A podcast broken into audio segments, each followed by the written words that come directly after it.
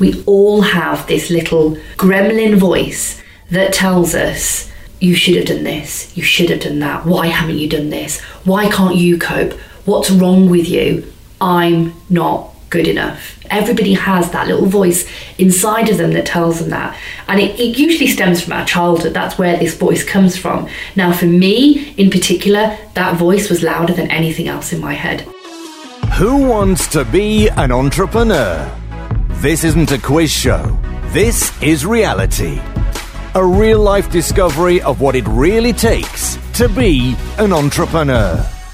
Welcome to a new season of podcast episodes of personal and business coaching topics and techniques around the three pillars of HEW health, excellence, and wealth. HEW is introducing guests to the Who Wants to Be an Entrepreneur show based on their own personal experiences. A full real life account of trials and tribulations of what it takes. So, hello and welcome then to the Who Wants to Be an Entrepreneur podcast with your host, myself, Helen Williams. This is episode 60, where today we are talking about protecting your mental health. This is with Mrs. Harpreet Chana, who is introducing the Mental Wealth Academy today.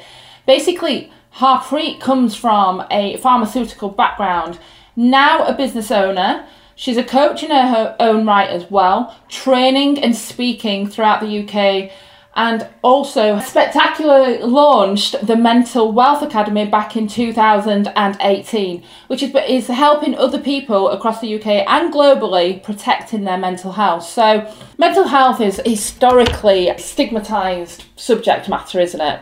and increasingly more and more awareness around this yeah. on a global level. Many, many areas getting involved in it through sport, even through the royal family in the UK. Yeah. And, and making it a public health responsibility, yeah. not just in the workplace, but in general. So today, Harpreet, I brought you onto the show to, to talk to us about how this is more apparent and even more important for us to have this awareness, but more importantly, on how we actually solve this and how we actually help people with managing their mental health. So, first and foremost, what is mental health? Because we talk about it, we always say about mental health, or oh, they've got a mental health issue, or it's a mental health problem. But what actually is it? Um, thank you, Helen, and thank you so much for um, inviting me to be on this podcast today. It's really, really great um, to be here and to talk to everyone, not just about mental health, but actually mental wealth and what investing in your own mental wealth means in terms of, um, you know, mental health. And um, as you alluded to, I'm a pharmacist by background. Um, I've worked for many years in various different guises across the sector and following my own struggles with mental health four years ago, I, um, having worked closely with, I mean, at the time, and I'll we'll probably touch on um, my my story, but um, at the time I'd worked with a counselor, therapist, and finally a coach, and it was working with a coach that made me realise just actually where this illness was coming from and what I could do to overcome it. So much so that I put myself through a very rigorous training program, certified as a coach myself, and then launched the Mental Wealth Academy. And I could have specialised in any niche really, but I specialised specifically in mental health because I realised that if I'd have known four years ago what I know now, there was no need for me to have suffered in the way that I did. And so now I look to trying to help other people and prevent them from suffering in the way that I suffered. And that's kind of what the Mental Wealth Academy is all about. It's helping people to invest in their mental wealth to protect their mental health. Okay, fabulous. Well, I want to know more about the um, Mental Wealth Academy, um, probably a, li- a little bit later on. Yeah. In that in that context, then you've just touched upon obviously your own journey and your own suffering, your own illness. Can we have a little bit more information around that to grasp the understanding of not how mental health affected you, but how you were affected by mental health? Is that right? Like again, it's kind of how do we how do we define it? I think that's a really good question. Before I talk about my experience, I will just answer that in terms of what is mental health. Yeah. Mental health is, to me anyway, it's, I call it a state of being, actually. We all have mental health, we all have physical health. It's And, you know, one is not more important than the other, and the two are very, very closely intertwined. And for me, mental health is about understanding and appreciating who you really are, how you show up in the world, how things affect you, and really having a clear understanding of that. And a lot of us don't because, and I will talk about this a little bit later, but we all get so bogged down with the sort of day to day and what we're doing that you know we're, we're quite easy to we're quite quick to go to a gym and go and work out or go to a class or have a you know a peloton bike or whatever it might be we'll work on our physical health but we don't necessarily exercise our mental health in the same way. And actually it's really important if not more important to exercise our mental health in the same way that we do our physical health. Does that go some kind of way to answering that question in terms of what mental health is? Something we all have but we may not necessarily look after it as well as our physical health. Okay, cool. It does, yeah, and I think yeah, I think you covered that. Um, I think in terms of then understanding the issues around it and how then society is a little bit unsure around mental health. I think that's the thing. It's because it's always been a stigmatized subject. Yeah. It's a case of what what is it? When we say that people are suffering and you you said that you you know you you yourself are suffering. Yes. In what way? How do we describe that? How do we define it?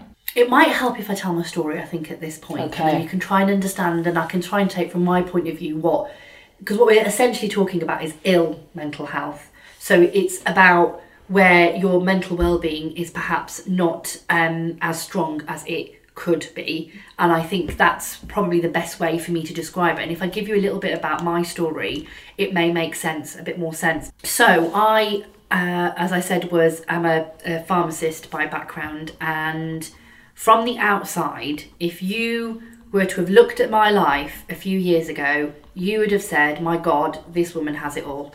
She has a senior national role in her profession. She has a um, lovely house in London, had a nice car on the driveway, had a great husband, a lovely son, really big social life, out all the time at weekends, holidays abroad, um, life and soul of the party. I used to get told that a lot. You're like a breath of fresh air, your life and soul. Wherever there was, you know, noise or a party, I'd be in there. And I'm, I'm a super confident person, quite able to stand in front of a crowd of a thousand people without notes and give an address or a keynote speech. But on the inside, so that's on the outside, and that's what everyone saw. And that, importantly, is what I allowed everyone to see. On the inside was a completely different story, and I was battling demons. Now, we all have our own demons inside of us. We all have this little gremlin voice that tells us that you should have done this, you should have done that, why haven't you done this, why can't you cope, what's wrong with you, I'm not good enough, you know, you're not good enough, I'm not good enough. Everybody has that little voice inside of them that tells them that. And it, it usually stems from our childhood, that's where this voice comes from. Now, for me in particular, that voice was louder than anything else in my head. And it caused me severe problems because over the time, when I was, as I was saying, I was battling demons, it's because in my head I just couldn't switch off this voice. It was there all the time. And what had started off as being a little bit anxious and, and not really sleeping well, and you know, how many people that probably you and I know suffer a little bit with anxiety, and it wasn't like crippling anxiety. I'd just get if there was something coming up, I'd be a bit anxious, um, and I would really struggle with my sleep. I would have episodes where I would be sleeping an hour a night. Um, and I would do that three, four days in a row, and I would be honestly really, really uh, incapacitated from a lack of sleep. I can't tell you how how difficult a lack of sleep is to somebody, and how how honestly it's. I mean, they use it as a form of punishment for a reason, and so when you are suffering with that for a prolonged period of time, it starts to take you to a very dark place, and that's kind of where I'd ended up. And sadly, when I was looking for help, I went on the internet and I went to places like Mind and some of the other mental health charities, and I felt that there were all these stories that I just couldn't connect with. These were people that were chronically ill, where their, their condition was so bad that it had completely you know, they were debilitated. They couldn't work, they couldn't leave the house. And I thought, well, I can do all of those things. I'm still I'm still able to get up and go to work and I look after my son. I'm I'm, you know, functioning, I'm performing. I'm just not, you know, and this is a big thing and I I, I call it where you feel you don't feel unhappy but you're not happy either. And so i was a bit like i don't think i'm depressed. I think i just i'm just not feeling happy. And i couldn't quite put my finger on it. But honestly helen there were on weekends and i feel for my poor husband because on weekends during the week i would put my mask up and i would cover the fact that i was really suffering with this. And i would pretend that everything was fine i'd keep myself distracted all week and busy and it would generally be at night when lying in your bed and there's nowhere else for you to go and there's nothing for else for you to do, that's when you start to really think about that voice and everything else that's going on in your life. And it is a really dark, isolating, lonely place.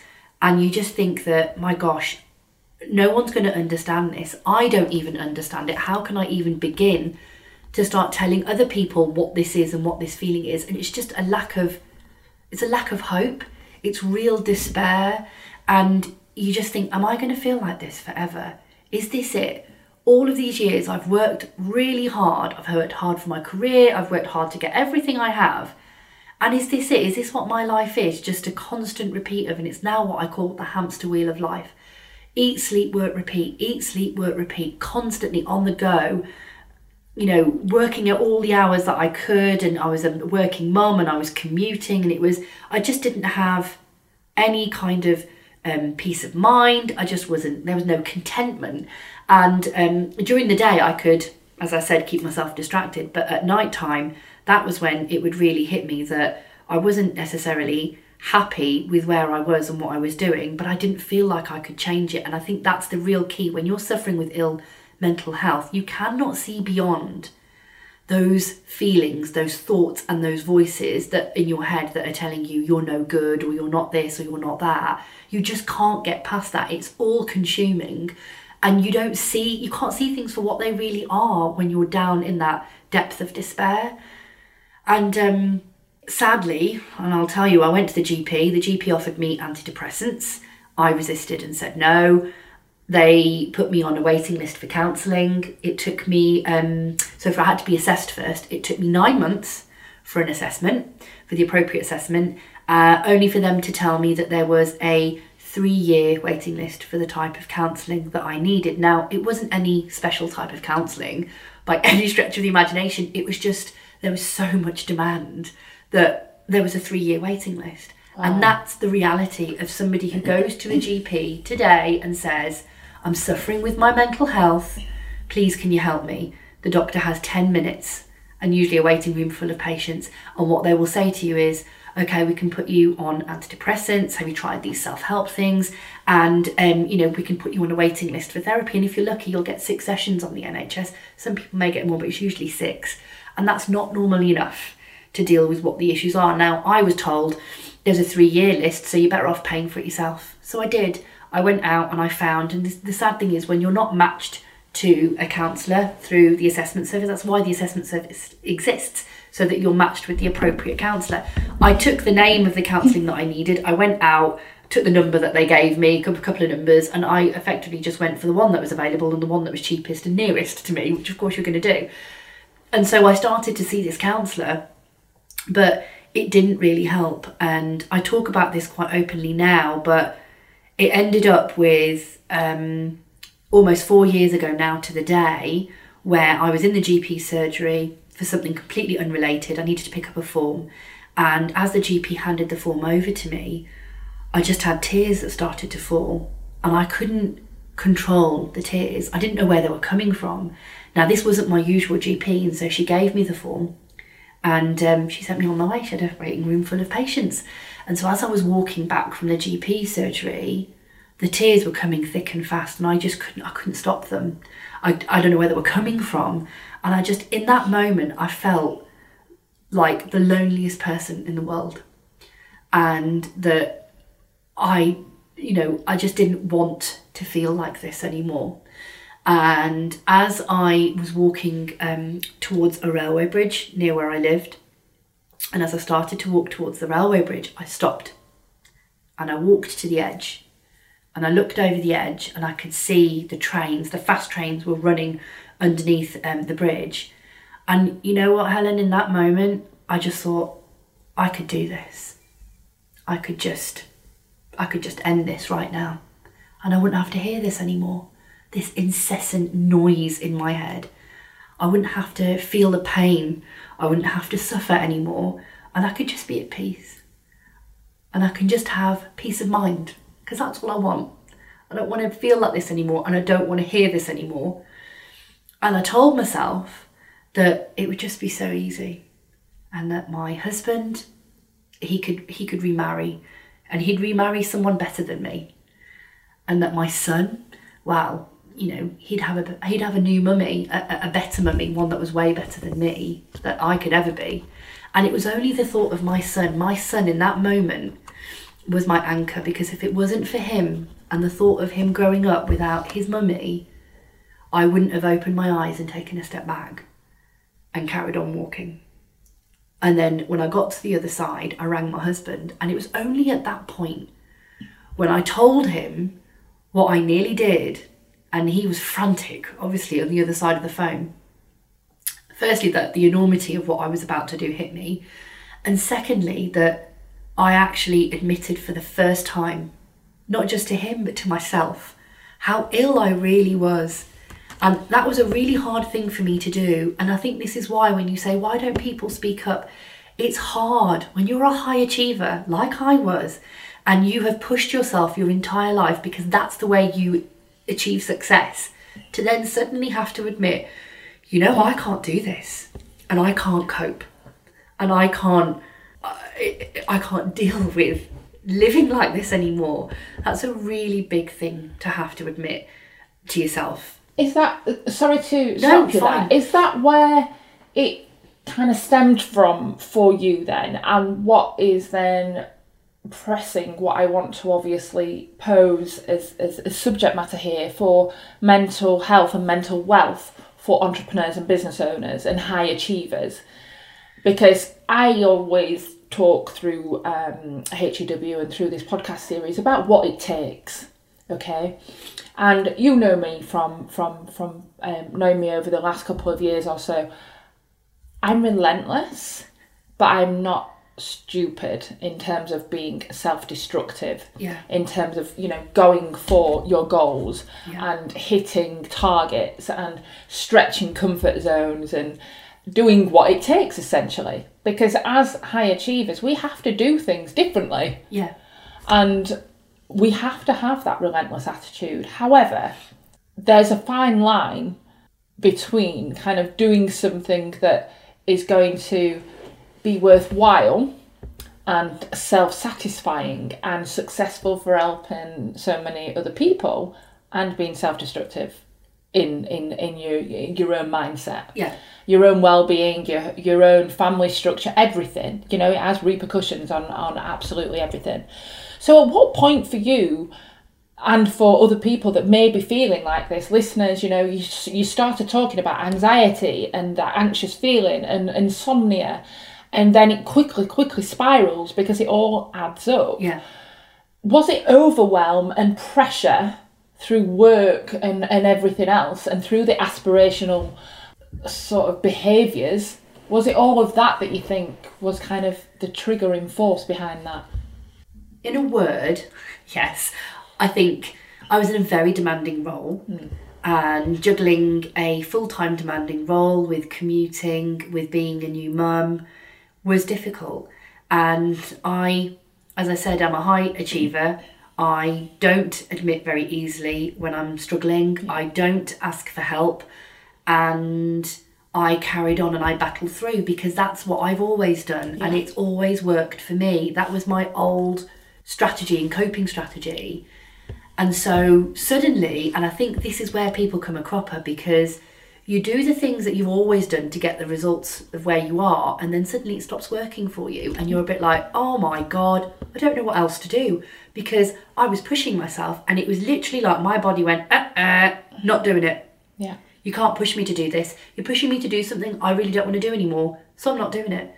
And, you know, looking back on it at the time, I probably should have addressed some big things, and work was one of them that wasn't working for me at the time.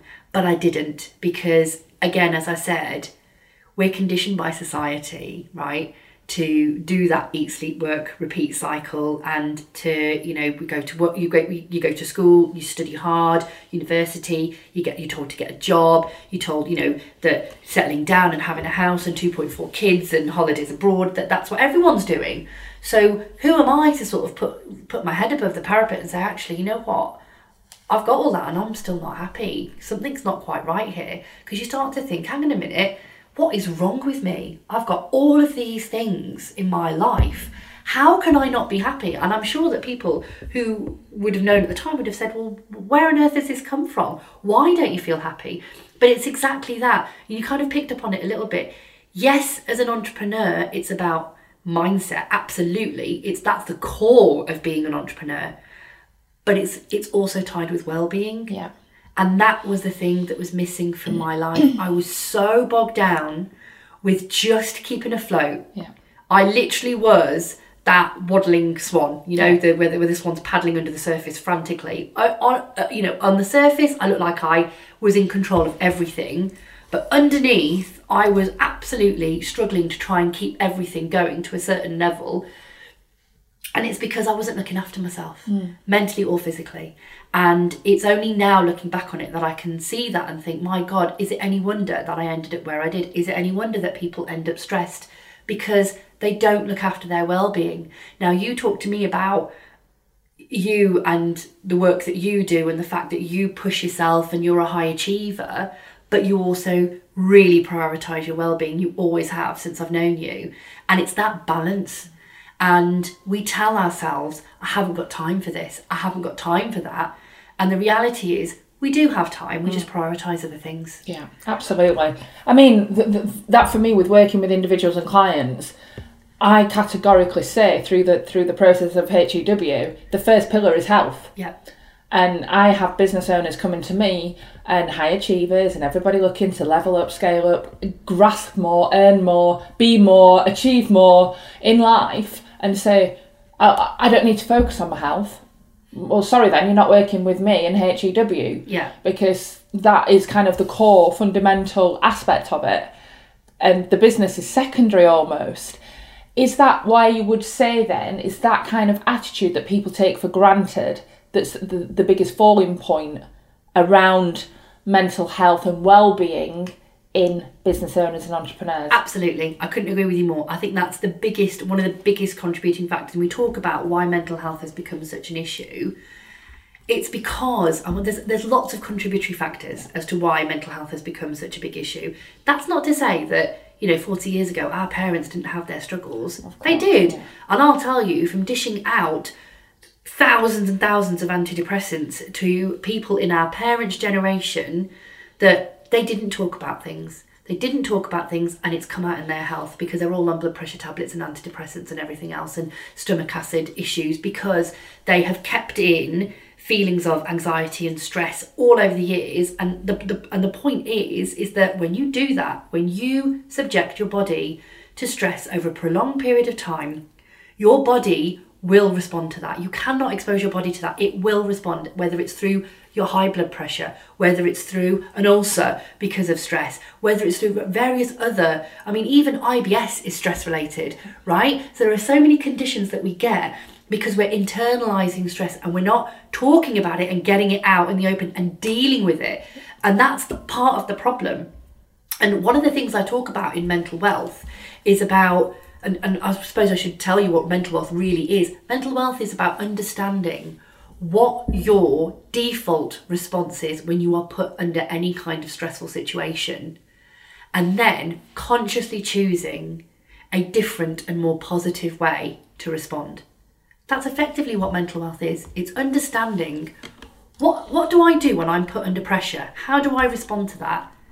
and, and recognizing it and when it's not serving you and when it is not healthy choosing a different and more positive way to respond instead And it's the kind of things that we should have been taught when we were at school, but we're not. And it's what I call personal leadership skills because effectively what it does is it comes from having to, you know, investing in your mental wealth is all about improving your confidence, improving your um, resilience, your emotional intelligence, being really aware of how you come across and actually other people and what's going on for them. And then the final piece is that communication piece, both inner to yourself and outer. And I posted on social media this week about if you wouldn't say it to a friend, then don't say it to yourself. Honestly, that voice in my head, that voice in my head that drove me to the bridge that day was my voice. And the kind of things that I say to myself, I would never say to another human being. So why is it okay that I was saying it to myself? Why is it okay? And I think it's because, in, you know, for my whole life, that's how I push myself. I push myself because we live in this competitive environment, and so it's it, it really does come to fight or flight. And this stress response is about fight or flight. And you think about everything in your life comes down to fight or flight. Mm. And we are taught that in order to succeed, we have to fight and we have to be competitive and it's dog eat dog and we have to push back and push ourselves hard and and you know that's the only way that we can achieve. It's wrong. Yeah. It's not the only way we can achieve actually. And the problem is is that if that's your default response when you're pushed and you're constantly fighting and you're constantly in that um, mode of conflict it will lead to long-term stress and it will come out in your body. Equally if your default response is fight and you retreat into victim mode oh, I can't do this. I'm no good. I'm just not good enough. I'm not clever enough. I'm not intelligent enough. And you have those, that real low self worth, low self esteem. Well, guess what? Over a prolonged period of time, that leads to depression. There's no other way about it. That's what happens when you expose yourself to that over a long period of time. And when you're put under any kind of position of stress, there's a whole lot of anxiety that exists there as well. And so, what we have to try and move towards is to say, okay, I'm recognizing that this is my default response. I'm feeling under pressure and I am either fight or flight or victim or anxiety, whatever it might be for you. And, and what this is, is about moving you to the next level. So I'm a core energy coach and there are seven different energy levels. And what I'm talking about is level one and level two, which is really low, heavy, dragging energy. And it's about moving you up to a point where you can rationalize. That's all it is. It's moving you to rationalization how true is that really? Right? If I'd stopped for a minute, and I'm not to say in my state that day on the bridge that I would have been able to, I probably wouldn't have, but I mean, months leading up to that point, if I'd just stopped for a second and gone, right, I'm telling myself that I'm I'm not worthy and I'm not good enough and you know that life isn't worth living. How true is that really? If I look back at my life, I was 30 years old in a senior national position, right? And I didn't get there because I was lucky. I got there through really hard work. And if I just look back and say, look at everything I have, how true is it really that I'm not good enough? It wasn't. But the reality is, there was something missing inside me. And it was that self worth piece. And uh, women in particular really struggle, and not just women, I know men struggle as well, but women in particular really struggle with this low self esteem, low self confidence, low self worth and you know we're surrounded by pressures in terms of how we should look and how we should dress and how we should eat and you know all those things. And you start to internalize it. And when it's that reaction to when you internalize it that's the key. Mm-hmm. and if you're internalizing it and saying to yourself oh i'm just this and i'm just that and i'm just this that's where the trouble starts and it's part of the reason why social media has such a big part to play in some of the um, mental health issues that we're seeing now. Yes, there's an element of people are talking more about it, but there's also an element of uh, those pressures. And it's kind of what we started this question with. Those pressures haven't, I wouldn't say changed. I think when I look back to my mum and dad's life, mum had it a lot harder than I did, I tell you. And she was a stay at home mum, but she had five children with no washing machine. I mean, can you imagine having to go, you know, wash all those clothes without having a washing machine? I think to myself, I've got so many things that help make my life easier that enable me to go out and work, but they're just different pressures. We live in a 24 7 society right? I'm expected to answer emails in the evenings and weekends. I get calls on my days off asking me questions. We live in that kind of environment, in that kind of society. And, you know, then you've got the um, social media aspect of it in that, in it, on its own, on the face of it, social media doesn't cause the problem. It's when you start to internalize it. That's the key. Uh, well, it, it, it's all of those contributing factors, like you've just said social media, um, expectations from other people, boundaries that you've just spoke about Yeah. with um, work and being on call per se. Are they actual um, issues and problems and obstacles that kind of contribute to um, triggering different mental health issues? Or is it down to the individual's choice in how they consume it or how then, like you've said, they internalise it? Both. I think it's both. And I think it comes back to, as I said, everybody has that gremlin voice. Hmm. It's just whether or not it gets activated and how long for. So let me ask you about that then, because you said about if you are. Um, it's basically how I've then just been visualizing this. It's like a little bit of a, a sliding pH scale, for want of a better description. You've been talking then about um, if you are highly driven, highly motivated, um, living on adrenaline, basically, just pumping, pumping, going forward and pushing on. But then that's that's the stressor in you Yeah. which then obviously the stress is going to um, cause you issues. Or on the opposite side of the scale, then you've got where you could fall into depression Yeah. because you've got low self worth and, and low self belief and everything else, where you're talking yourself out of situations. Centralize it then. What's the sweet spot, and how then do we as individuals, as highly motivated entrepreneurs and business owners, what is that sweet spot, and how how do we kind of manipulate that for us to get the best out of our well-being?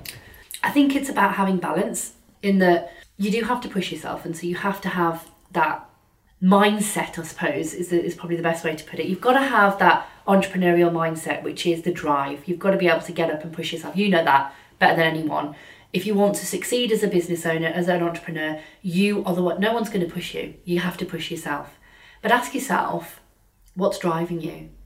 because if it's a money related goal that usually doesn't drive you as much as having a real purpose and whatever that real purpose might be within your business whether it's you're just really passionate about what you do whether it's like me you want to leave a legacy whether it's um, you've got a real deep personal reason as to why you do what you do it's keeping that in your core and using that to drive you rather than uh, some sort of self belief around achievement, success, money, or whatever that might be. That's not to say that it doesn't work and that that doesn't work for people, but if you've ever watched Simon Sinek's TED talk around the why and how businesses, very successful businesses, focus on the why and then uh, the how sort of comes afterwards and the what. And it's something that my business mentor has taught and drummed into me. It's this very same thing is that keep that purpose really close to you in your heart and let that be your driver rather than pushing yourself and coming from that place of conflict as i was saying before because you'll feel so much more empowered and so much better than pushing yourself from a place that is has lower energy than something like your passion and purpose so that's kind of on the stress point of view um, also talked about boundaries. That's very, very key. As somebody who juggles a lot of balls, it's really important that you have to have those boundaries in place. Plan effectively. That's the, one of the biggest things that I've learned in my entrepreneurial journey so far. Daily consistent action and plan.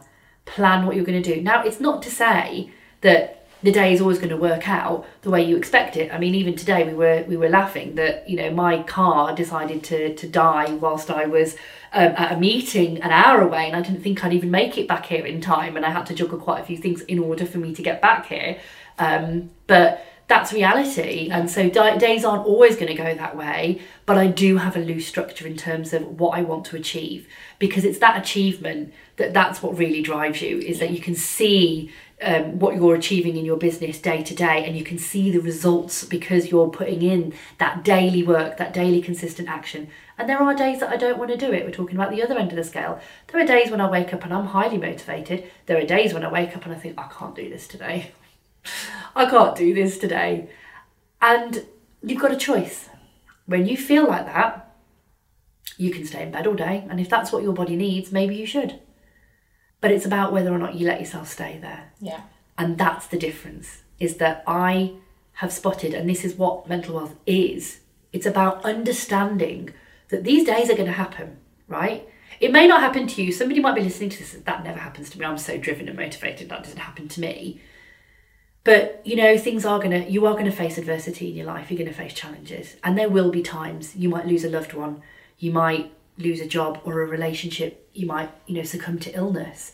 There will be a time in your life where you are going to feel like you know what I can't do this, and I just I just want to give up. And you might even have the days of self doubt. I don't know a single entrepreneur that doesn't have a day where they you know where they have some element of self doubt. We all do. It's about recognizing it and it's about moving it when you're ready to move. It's about saying, okay, you know what? I'm feeling like this right now. I'm just going to let it sit. I'm just going to let it sit because obviously this is coming up from somewhere. And what I do is I try and figure out what it is that's causing me to feel like that. Now, if it is a self doubt thing, I have strategies and techniques that I employ that I've learned about myself through the work that I've done that I know that if I feel like this, for instance, a big thing for me to do is go for a walk. I love it. I love being outside and I'll go for a walk and it helps clear my head. Or I will go and people watch in a coffee shop. That's another big one. I love to do that. And I will just put on classical music and I will sit in a coffee shop and I'll just people watch for an hour or two.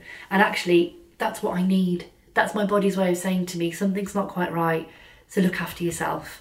Um, and that's the important thing here is that you're going to feel either ends of the spectrum of that pH scale, as you put it. You're going to feel either side but it's about recognizing it and if it's not serving you then moving to that middle place and it's about understanding what strategies are going to work for you to get you back into that sweet spot and in that zone. So for someone like yourself, I know you exercise a lot. So for you, it might be exercise.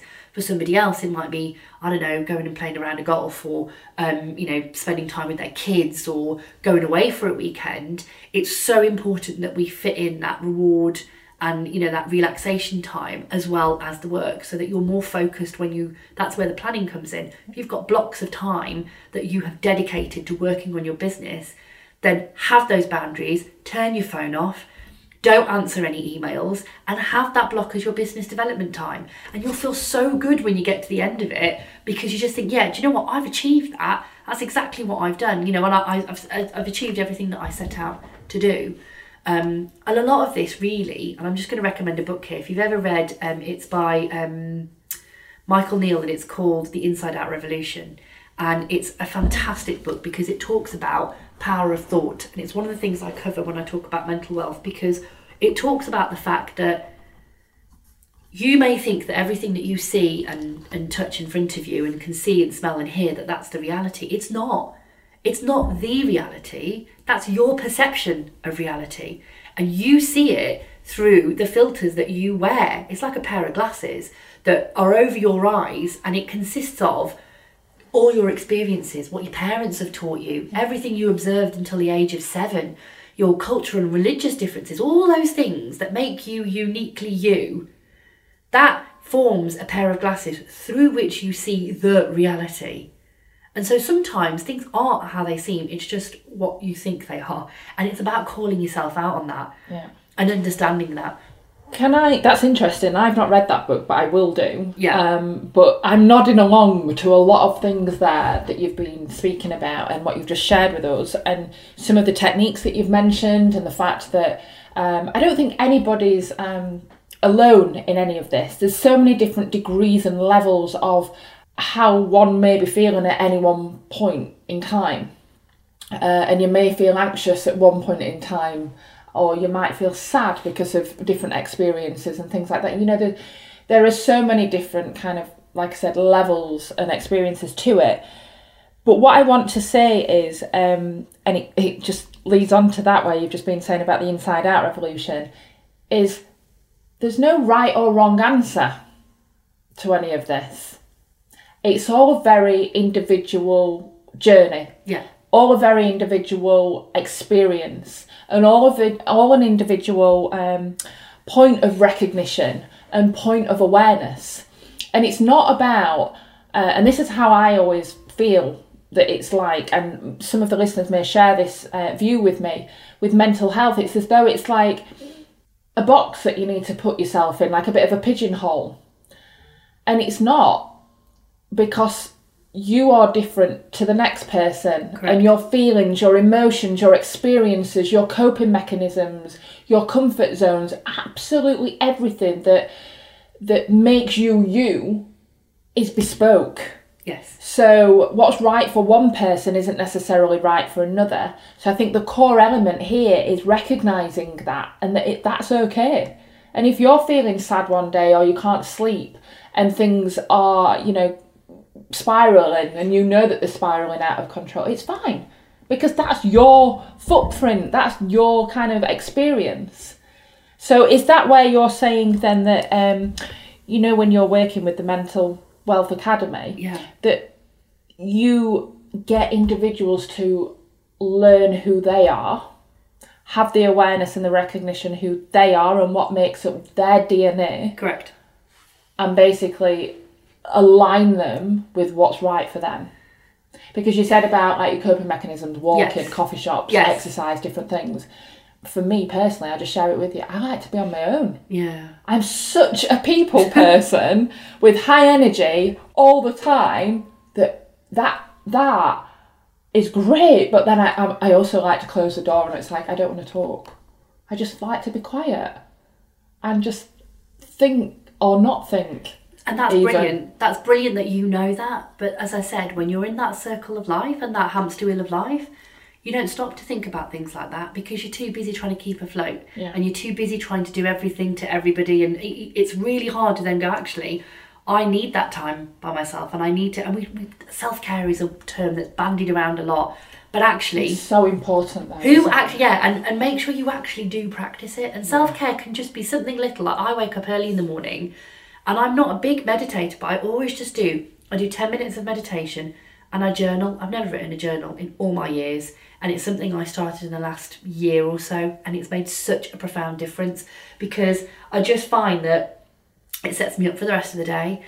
And I also journal sometimes in the evening, and it's about that reviewing, doing my day in review and figuring out um, that whole how am I feeling or something that might have happened and trying to see the positive in it, all that kind of thing. I just get it out on paper. So I find that that's really therapeutic for me.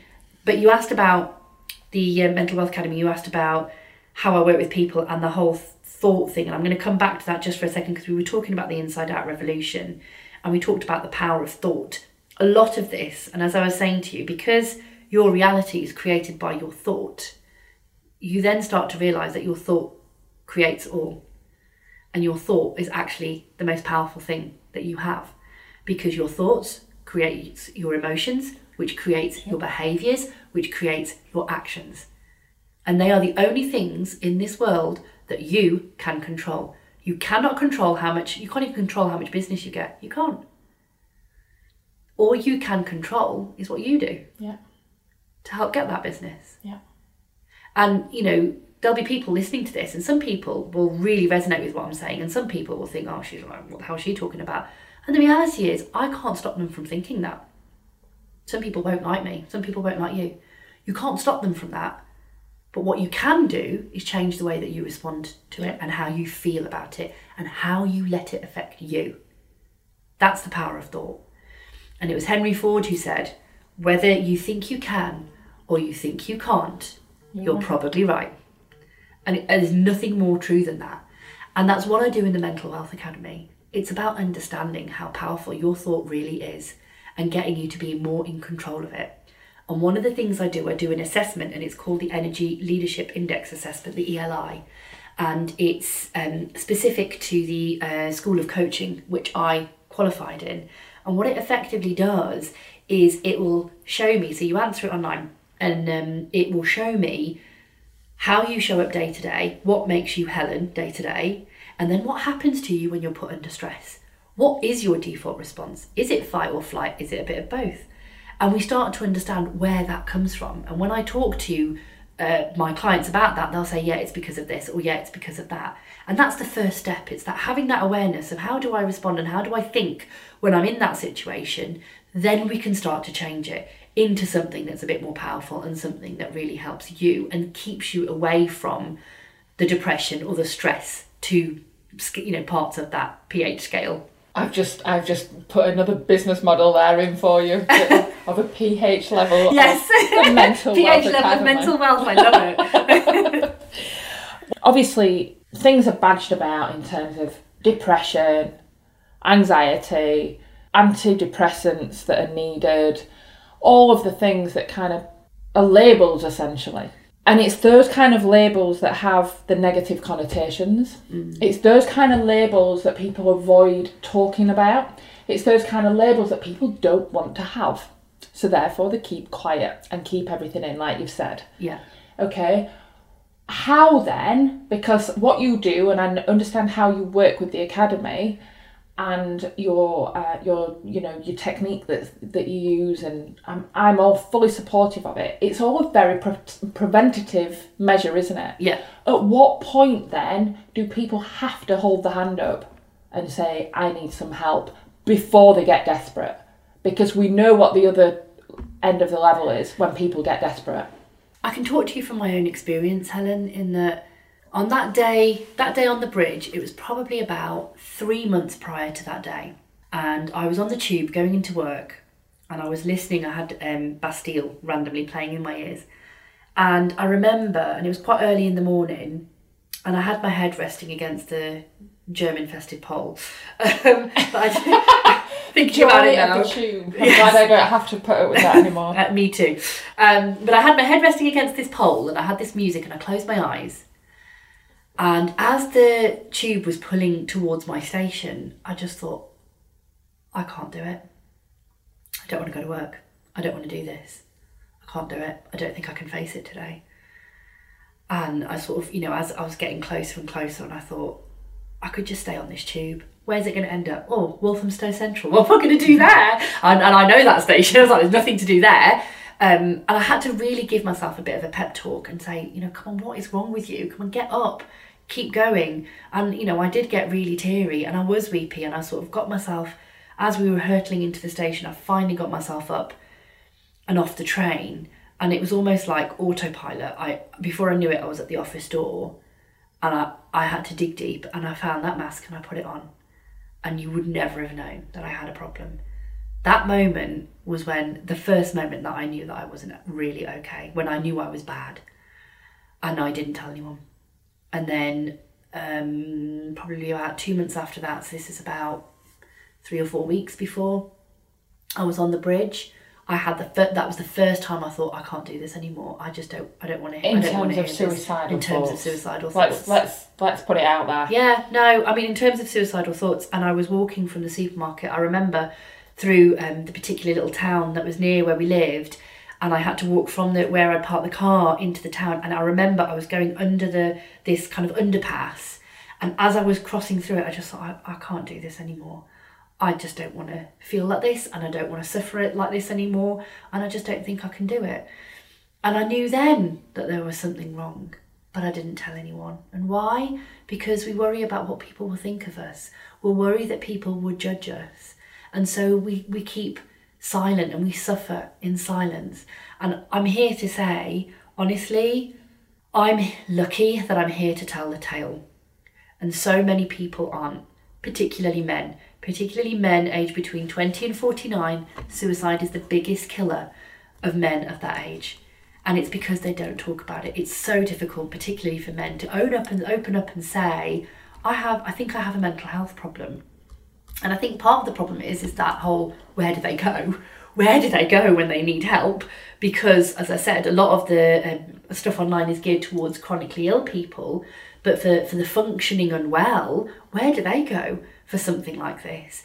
And that's the that's the difficulty and what i would urge people to say is i'm really i'm really happy that the royals and footballers and pop stars are coming out and saying do you know what i suffer too i really struggle and i'll tell you and i say this stat whenever i do a talk one in four people will suffer with a mental health issue in the next 12 months that's not a lifetime that's 12 months that's one in four people that you know Yeah. and that doesn't just include anxiety and depression. I'm talking the stress and the insomnia, the burnout, mm. all of those things. This is so rife. And until we make it okay and we stop being judgmental, because this topic is still divisive, and you still have people out there saying, I don't get it. I don't suffer with my mental health. I don't get it. I don't understand why you can't just get up and get on with your day. What's wrong with you? And until we start to challenge some of that and say and, and call that out and say, actually, do you know what? You're lucky that you've not had to suffer in that way. But have a little bit of compassion for those people that do because it can happen to any of us. Yeah.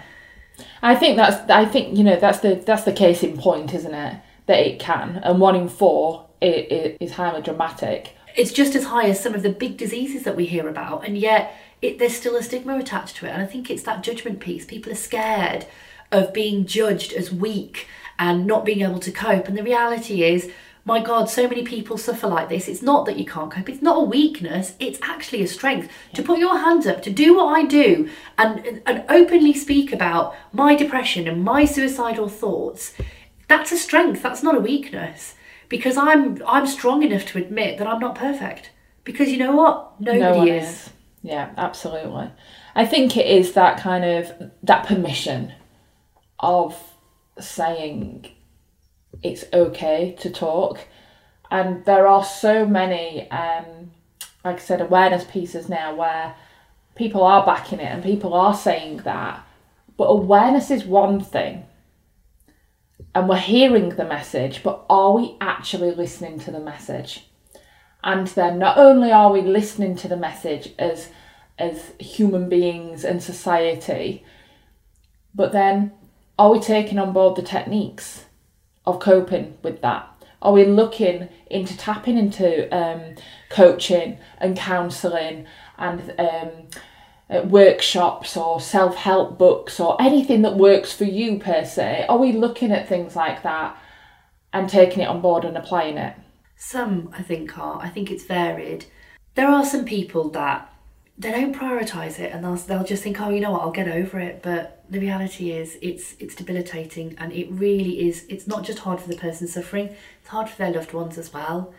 And it is about making that well-being piece a priority Yeah, in it your has to be. life, mental and physical.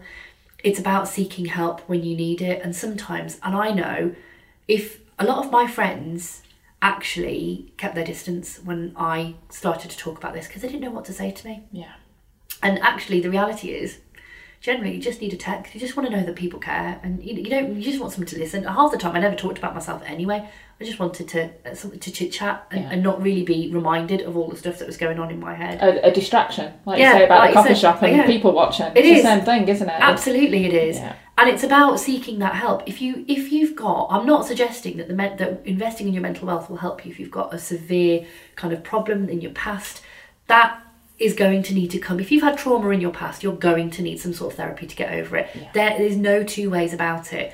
Most people know where their mental ill health stems from, right? And it's at what point, where are you in that journey? Because if you're at that point where you think, you know what, I'm, I accept who I am, I accept everything that's happened to me, and I know I'm not to blame. Once you're at that point, we can absolutely move you on Yeah. in terms of changing the way that you respond to things. But if you know that there is unresolved trauma and that's what's causing your mental ill health, that's when you need to reach out and get help because it is only through being taken back to that point and regressing and being able to accept it. That's the key thing. You have to be able to accept what's happened to you.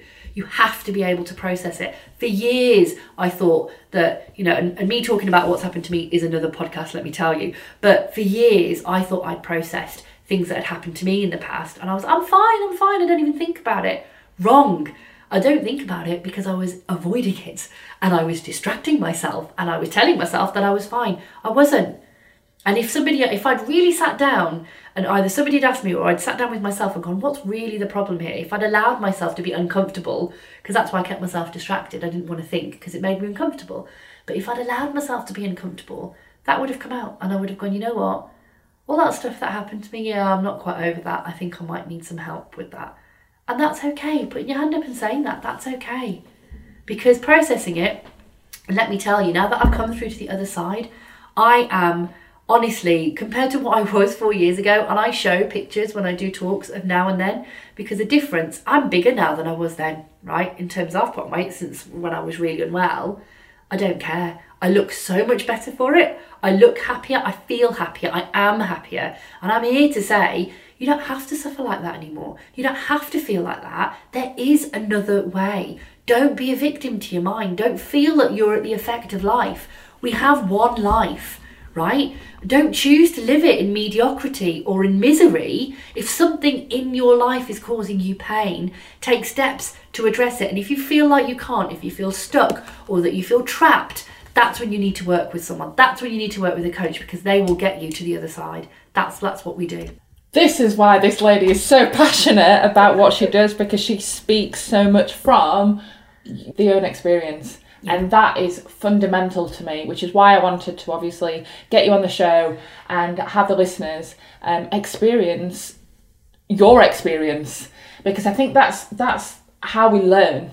Mm. That's how we actually um, relate to people through that story, through that um, alignment.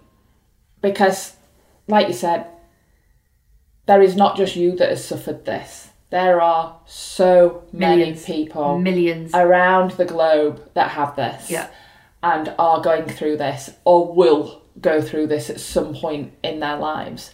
So thank you so much for sharing all of your your your personal experience, your business experience, uh, and your strategies and techniques through the Mental Wealth Academy. Just to wrap things up, I want you to leave the listeners with three main components of what it takes to be a successful entrepreneur with regards to looking after their mental well-being. Oh wow, okay make sure you take time for yourself is the first one. Absolutely. Hashtag you first. yes. Make sure you put yourself first. And it is that real cliche put your own oxygen mask on before you help anyone else, but it's true. Um, you're no good to anyone if you don't look after yourself first. So that's the first thing. Second thing is work on your mindset. In business, you cannot succeed unless you have a strong mindset. And part of that mindset means having a support network that you can talk to, networking, um, you know, and not networking for business, but actually networking for that support network. You know, you and I, we both left London a few years ago. We've had to set up our lives outside of London. We've had to find a new support network. So crucial because on those days when you're feeling a bit crap, you do need someone that's going to help bring you back up to that level. Like minded people that are on a similar journey and that will say to you, come on, come on now, Helen, like seriously, look at what you've got and look at where you're going and stick, you know, and this brings me very, very nicely to my third um, point. Be absolutely crystal clear on what you're doing and why. Because when those demons try and get you down, that is what's going to keep you core to what you're doing what are you doing and why are you doing it for? Because on the bad days and when things aren't going well, and when you think that actually, you know what, I'm going to just chuck this business thing in, I'm going to go back to a, a safe nine to five, and I still get those days. It's that that keeps you driving. And once you commit to that purpose fully, and I am speaking from experience, the minute I committed to this, I have had doors and opportunities open to me that I never thought even possible. It's almost like they're falling into my lap and I just think, wow, it's because I've committed to this and I know that this is what I'm here to do. I'm here to help people. I'm here to coach and train people to, to navigate through this myriad of, you know, stress that we call life so that they're able to live a happier and, you know, more content life. Amazing. Thank you so much. Really appreciate your time um, and respect, like I said, you sharing your journey and your experience with us and with all the listeners here at Who Wants to Be an Entrepreneur.